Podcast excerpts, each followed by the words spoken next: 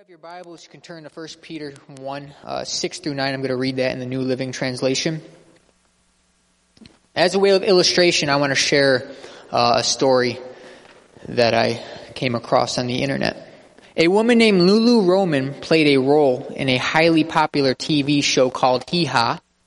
And what she was known for was her ability to make viewers laugh. She had this gift of making people laugh hysterically from her character on the TV show.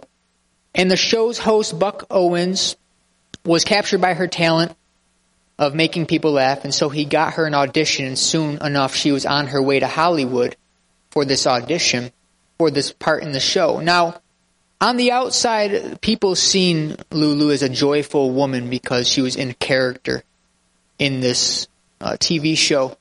But what they did not know was behind the scenes, it was not that. It was not so. Lulu Roman was a different person when not on the show. She battled with drug addiction, low self-esteem, and weight battles. It all started at the age of 4 when her grandmother dropped her off at an orphanage, which Lulu remembers in detail. She remembers the day specifically. And she suffered a thyroid disease, resulting in a lifetime battle with her weight, and she used food as a means of comforting her battling that. Lulu stayed in the orphanage until she was 18, and with the rejection and other issues she battled, she turned to drugs, and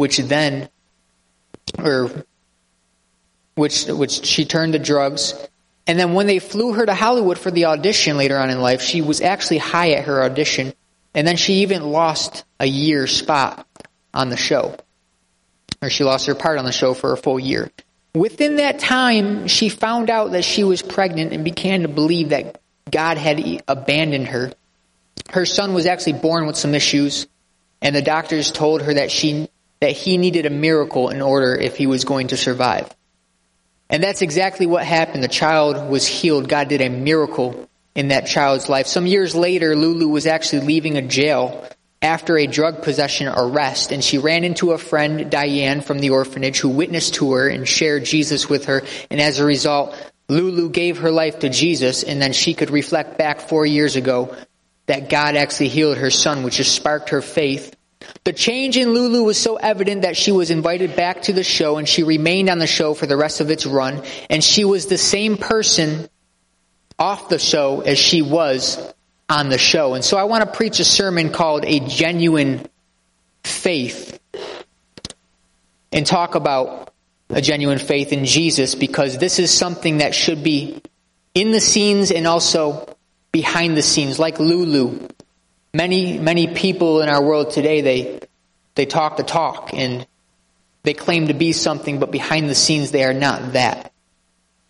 And so in our text, Paul is talking, he mentions about a genuine faith, and that it is a precious thing. And so let's read our text, 1 Peter 1, 6 through 9 in the New Living Translation. It says, "So be truly glad. There is wonderful joy ahead, even though you must endure many trials for a little while. These trials will show that your faith is genuine. It is being tested as fire tests and purifies gold, though your faith is far more precious than mere gold. So when your faith remains strong through many trials, it will bring you much praise and glory and honor on the day when Jesus Christ is revealed to the whole world. You will love him even though you've never seen him.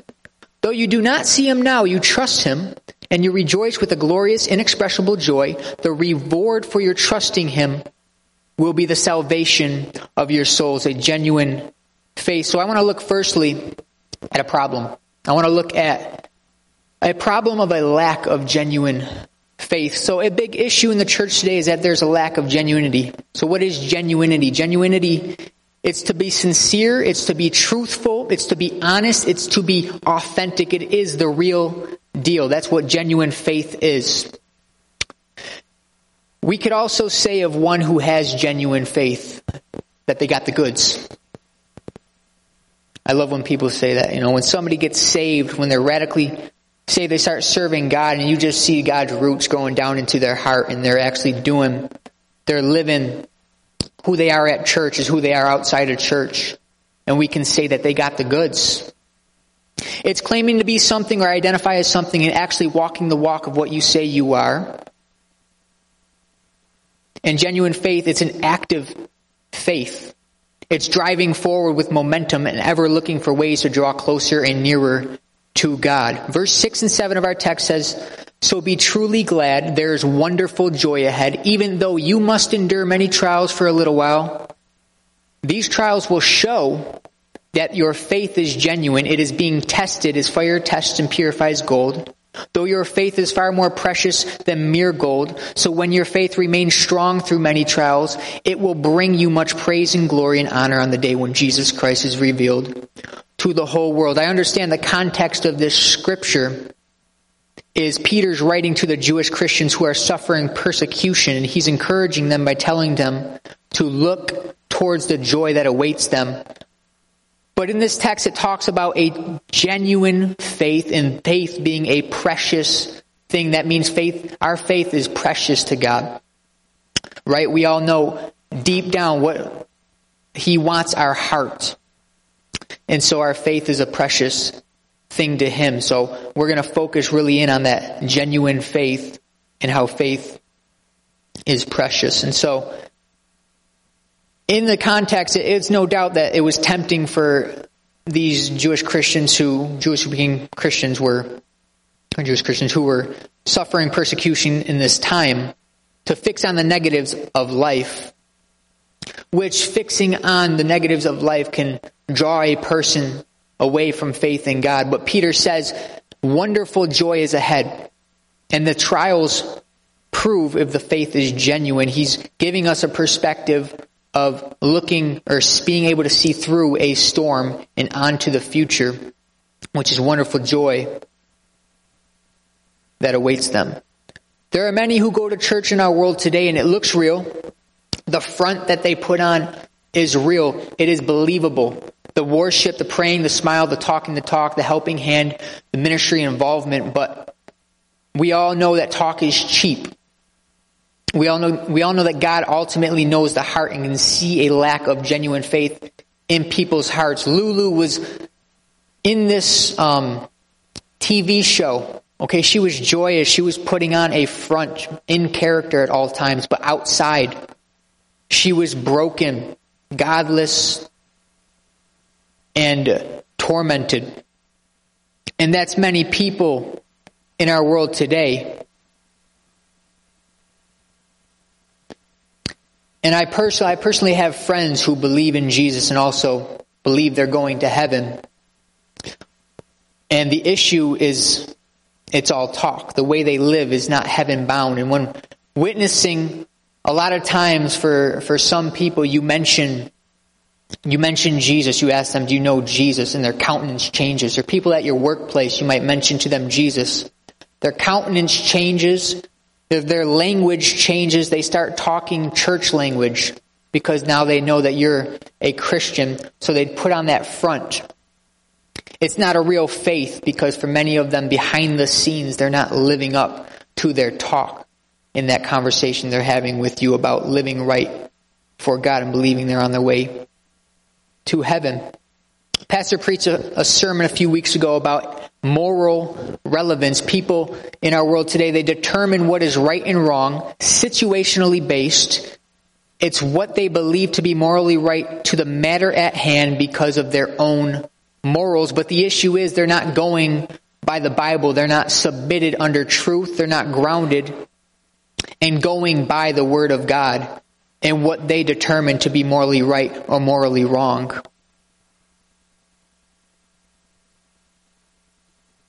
And therefore, it's not built on a solid foundation. So I want to move on. Let's talk about a few attitudes that cause a lack of genuine faith in a person's life. An unteachable attitude, Proverbs 26 verse 12 says, there's more hope for fools than for people who think they are wise. There's people, even Christians in our world, that believe that they got it all together. They don't see the need to learn. They're unwilling to even accept teaching, and this can hinder growth and cause them to eventually fall away from the true faith or be swept away by a new wave of doctrine because simply they are not surrendered, submitted under the authority that God has placed, that God has gifted to the church. It's very deceptive and even dangerous to believe that we don't need church and we can go about this on our own. Proverbs 16 verse 20 says, "Those who listen to instruction will prosper. Those who trust the Lord will be joyful." The Christian walk is a growing process. Like a seed starts out as a seed and grows over time, some quicker than others depending on the nutrients given. We are to continually grow in the things of God, allowing roots to ground themselves in our hearts, because that's ultimately what brings about an authentic faith and grounds us in God's Word. And then with a lack of genuine faith, when presented with a trial, one could be uprooted and fall away from the faith because it wasn't built on a solid foundation of Christ.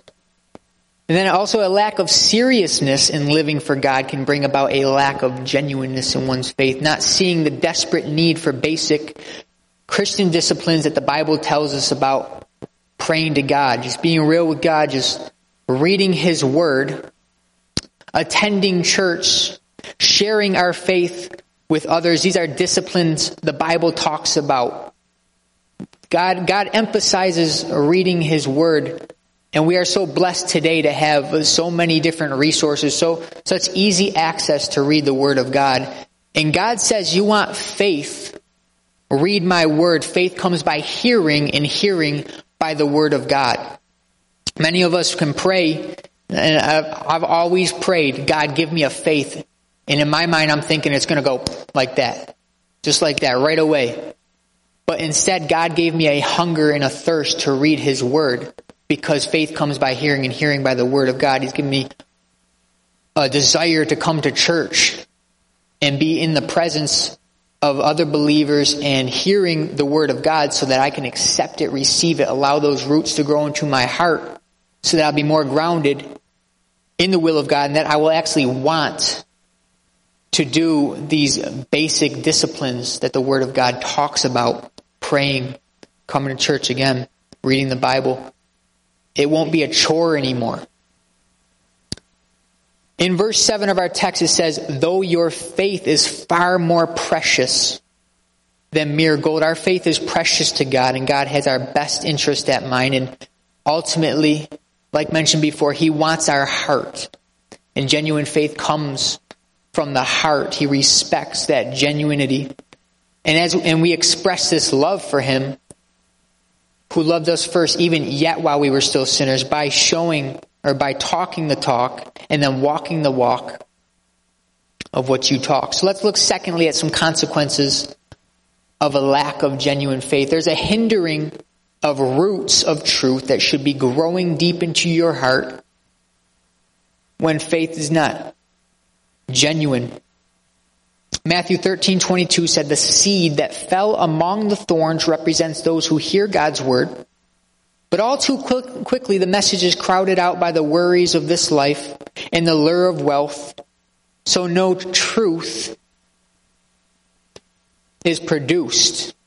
They don't see that the word of God, that the truth is treasure above anything else in a human being's life. It is absolutely treasure and is absolutely to be taken seriously and allowed to work in our hearts and change us. Many get saved and are saved, and they agree with Jesus, but they have no intention to obey or trust in Him. The worries of life and the love of money become an idol.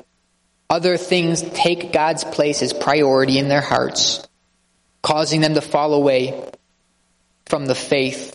Matthew 6:33 tells us, but seek first the kingdom of God and His righteousness, and all these things shall be added to you. First priority, again, in our heart should be the kingdom of God and His righteousness. When this is our perspective, roots can grow deep into our hearts because we navigate life with Bible glasses on, because we can see things with an eternal perspective.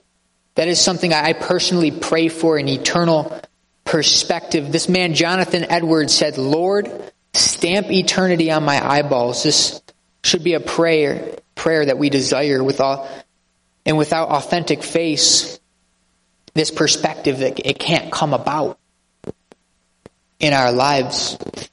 And then with the lack of genuine faith, convictions, they won't be convictions anymore. Many fall into that trap. They get saved. They cold turkey all the garbage in their lives because of God giving them these pure convictions to abstain, to not go into those things again, to cut off music and stop hanging out with old friends that are bad influence, stop hanging around the drugs, all this stuff. They get the revelation. But later on, the music comes back, the watching the garbage that TV feeds people, social media, internet, speaking the same trucker language that they spoke before getting saved. And the dangerous thought that sparks this is, I am now saved for a little bit. I can handle these things now.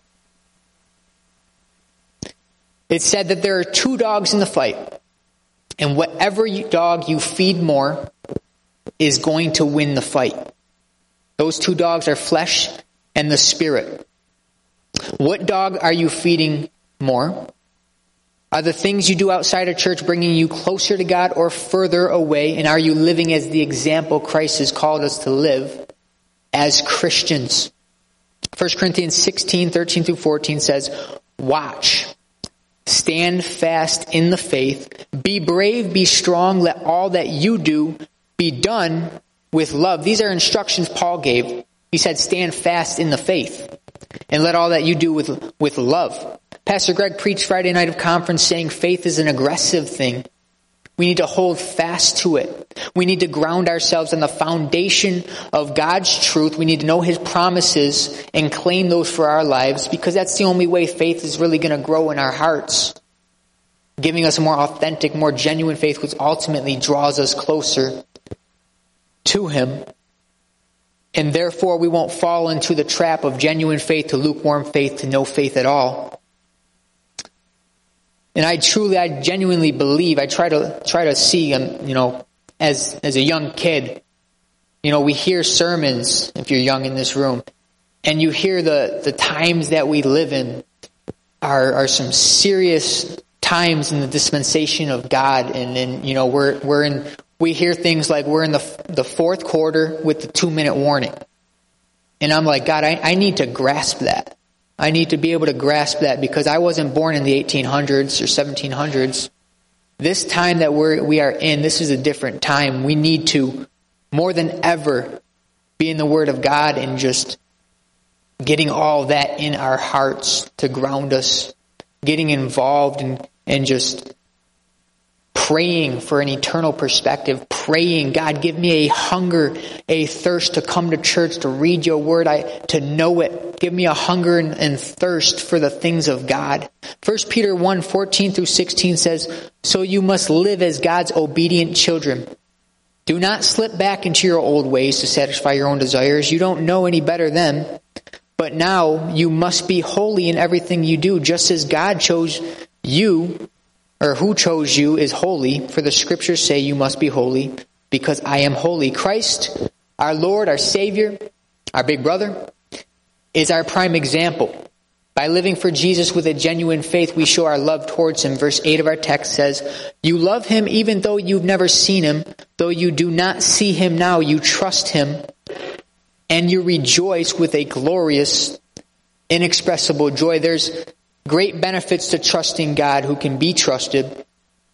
And one of those benefits is having a sincere faith as we serve Him and do His will. Let's look lastly tonight at drawing closer to Jesus and some things that can draw us closer to that. I believe that it's important to know who God is if we're really going to draw closer to Him. And again, this is how we know who God is.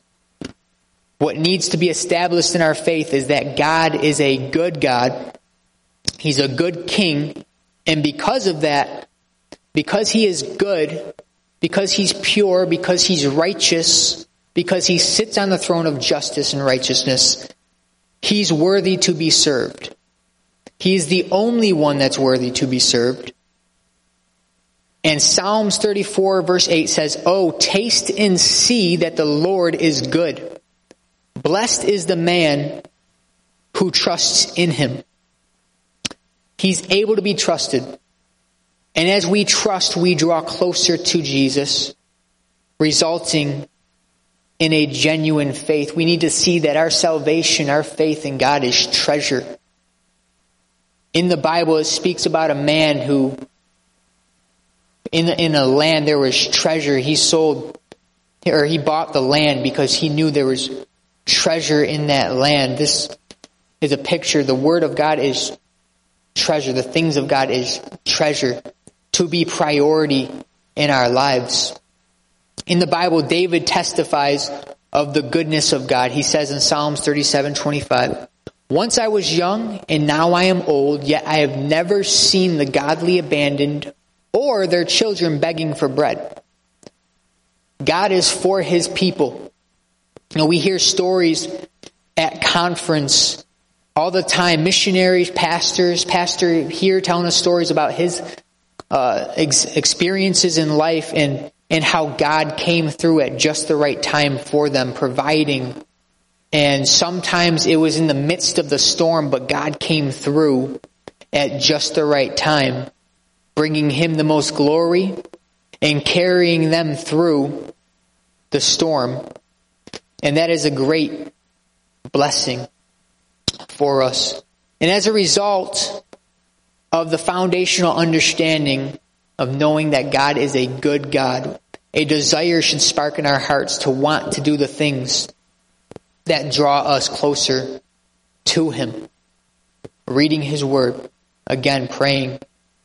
He delights and He helps us to draw closer to Him, which creates a genuine faith. Because we all know God wants us to make it. He wants us to be able to have those roots grounded in our hearts, because He wants us to be in heaven with Him for eternity. And then, as I close, I want to talk about being real with God. It can draw us closer to Him if we are real. There are people here tonight who possibly walked up in here spiritually limping. And I want to encourage you, you can be real with God. Psalms 51 verse 17 says, "The sacrifice you desire is a broken spirit. You will not reject a broken and repentant heart." Oh God, God can heal you. God can give you the heart that He speaks about in Ezekiel, and soften a heart of stone, give it a heart of flesh. A heart that is filled again with a desire, with a hunger, with a thirst to draw closer to Him. He can give a new viewpoint, a new perspective that sees His Word as treasure, that sees the things of God as treasure. There's people, they hide what's going on inside their hearts to God. But there's really no point in that, because God knows you more than you know you. And because of that, or rather, we need to communicate and tell Him what He already knows. And telling Him what's heavy on our hearts should be an all the time thing. Sometimes we can't help ourselves, but He can.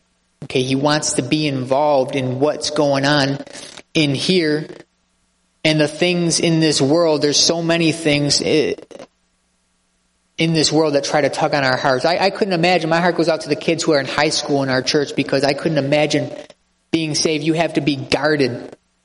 You really have to guard yourself from the things of this world, the drugs, the alcohol, the pressure on you from friends to go get a girl and sleep with her. There's that in our world today. Things that pull on people's hearts, things that a lot of people give into. But God can give a genuine faith to want, a desire to abstain from those things. He'll make it easy. A hunger and thirst can grow so much in your heart, deep roots in your heart, that you will look straight on to God and want to be filled with the things of Him. And then God, He can restore a lukewarm or half-hearted faith. He's in the business of refining hearts and bringing genuinity to faith. Our text talks about trials actually purifying, testing our faith, make it more genuine. But God can restore any heart, and he delights in doing that. Verse 7 of our text told us, these trials will show that your faith is genuine. It is being tested as fire tests and purifies gold. Though your faith is far more precious than mere gold, God wants to draw us closer to him with an authentic faith, because that is what grounds us. And thank God we can take confidence in knowing that if we keep the faith, we won't be the same person we are now down the road. There's a growth. God delights in that process of sanctifying us, setting us apart to be holy like he is, the process. And we're never going to be perfect like Jesus, but our desire in our lives should be to draw closer to him, to be more Christ-like. And then it's easy for many to fix on the negatives of the trials that we face in our lives. And I personally know how that can be, but the next part of our text, verse 7, tells us, so when your faith remains strong through many trials, it will bring you much praise and glory and honor on the day when Jesus Christ is revealed to the whole world. So it should be a practice of looking forward into the glorious future we have in Christ and placing our trust in him, being real with him, letting him know what's on our heart. God, I want an eternal perspective, just praying for that, a different viewpoint, so that we won't fixate or be stuck in strongholds of negativity that is very dangerous to be in, because ultimately can draw us away and stick a wedge between our relationship with God. Verse 9 says, the reward for your trusting in him will be the salvation of your souls. And God rewards those who draw close to him with a genuine faith. So I'd like every head bowed, every eye closed. So I preached on a genuine faith. No doubt you know that. I mentioned it like 1,000 times. But there's people here tonight that have, that are not saved possibly. You're not living for Jesus Christ. You have never accepted Jesus Christ into your heart, but you want to be a changed person. You want a new start, a different perspective. You want to take off the worldly goggles and place the Bible goggles to view the world how a human being created by God should view the world, and that is through a biblical lens. You want a brand new start. You want to be washed clean in the blood of Jesus Christ. I'm going to give you that opportunity tonight, but there is something that draws us away from God, and it's called sin. Sin is what a man knows right and a man knows wrong, but chooses to do wrong. And the Bible declares we have all sinned and fallen short of the glorious standard of God. Not one of us can stand before him righteously. And the reality is we all will one day stand before him, and we will be judged according to what we've lived on this earth. That we have faith in him, a genuine faith, living it out. Maybe you're here and you're backslidden. You were walking with God, but the things of this world just got into you and drew you away, stuck a hedge or a wedge rather between your relationship with God. There's a hostility now, but you want to rededicate your life. You're watching online. You can say, I'm not living for Jesus Christ. You want a brand new start. I'm going to tell you, Jesus died on that cross to forgive you of your sin. And the blood he shed has power to wash you clean. If that's you, every head's bowed, every eye's closed, you're watching online, I'm going to ask you to signify real quickly with an uplifted hand. You want to accept Jesus into your life really quickly. How many would there be? You're not saved or you're backslidden, but you want to give your life to Jesus. Raise your hand really quickly. Praise God. We're going to change the order of the service. We're going to sing a song. Let's stand. I'm going to open the altars. We're going to come here. We're going to meet with God. You can kneel down at these altars. Just be real with God and pray to him. Let's sing that song, He is the Image. Image of the invisible God, the firstborn of creation.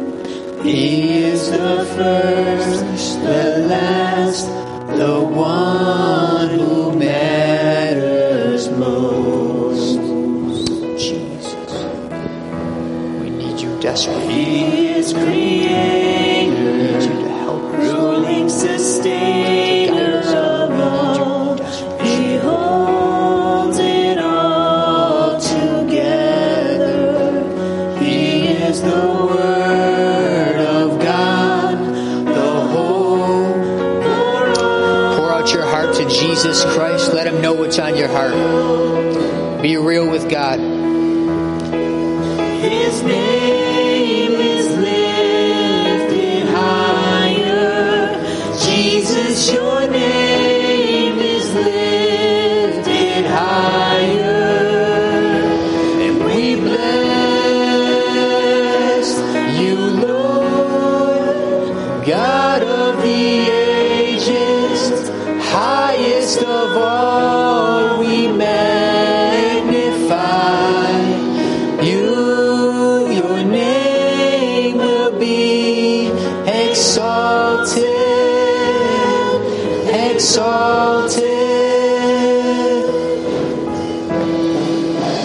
He is creator, ruling sustainer of all. He holds it all together. He is the Word of God, the hope for all the world.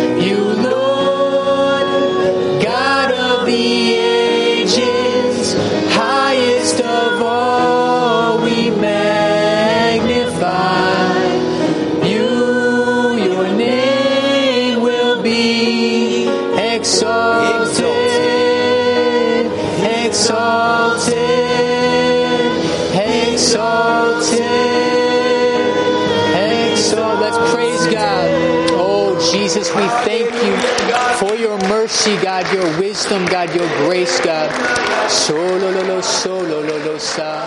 We give you all the glory and all the praise, God.